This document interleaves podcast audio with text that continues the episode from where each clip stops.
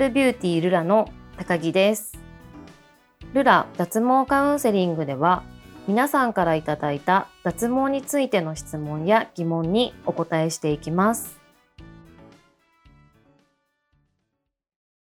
それでは今回の質問です。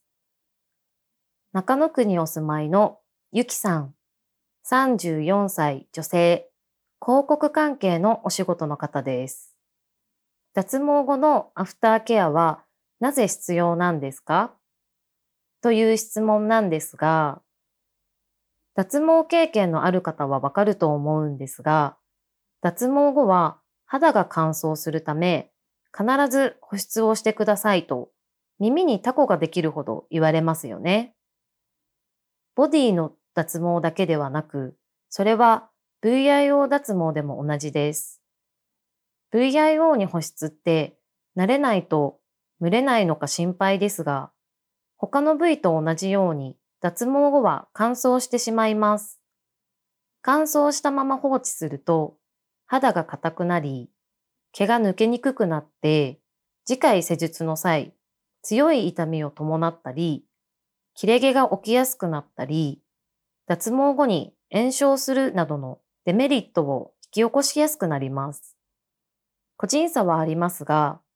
毎日まめに保湿した肌は柔らかくなって、次に生えてくる毛が表皮に出やすく、毛がスルッと抜けやすくなります。ブラジリアンワックス最大の懸念点である痛みを緩和させるためにも、施術時間を短縮させるためにも、毎日の保湿は絶対にやった方がいいです。また、埋没毛も保湿することで予防につながります。さらに、施術3日目頃からスクラブマッサージをして角質を落としてあげると、なお効果的です。では、何を使って保湿したらいいのかなんですけど、化粧水を毎日まめに使うことをお勧めします。油分の多いものは避けてください。脱毛したばかりは毛穴が開いているため、肌に油分の多い保湿剤を塗り込んでしまうと、ニキビや肌荒れの原因になってしまうこともあるからです。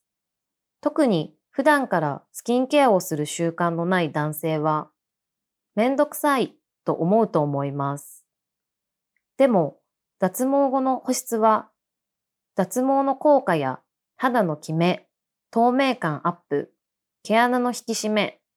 それから埋没毛の予防にもつながります。するのとしないのでは、運命の差です。そのめんどくさいが次回の施術に大きく響いてしまうんです。保湿をするタイミングなんですが、お肌が綺麗なお風呂上がりに保湿をしてください。皆さんは毎日体を石鹸やボディーソープで洗ってますか？私は毎日ボディーソープでは洗いません。日本人というのは欧米人と比べると皮脂腺の量は多くはなく、その分皮脂の分泌量も少ないので、毎日ボディーソープを使ってきっちりと洗う必要はないんです。全身を洗うのは3日に1度くらいで十分です。表面についた汚れはシャワーや入浴で十分に落とすことができます。ボディーソープでゴシゴシ洗ってしまうと逆に肌を保護する役割を持つ皮脂膜や保湿成分を落としてしまうことになります。毎日毎日皮脂膜を落とし続けると乾燥しやすくなったり肌が弱くなってしまうんです。ただし皮脂腺が多い場所は酸化した皮脂汚れがつきやすいため毎日ボディーソープをつけてしっかり泡立てて優しく洗いましょう。皮脂腺が多い場所は、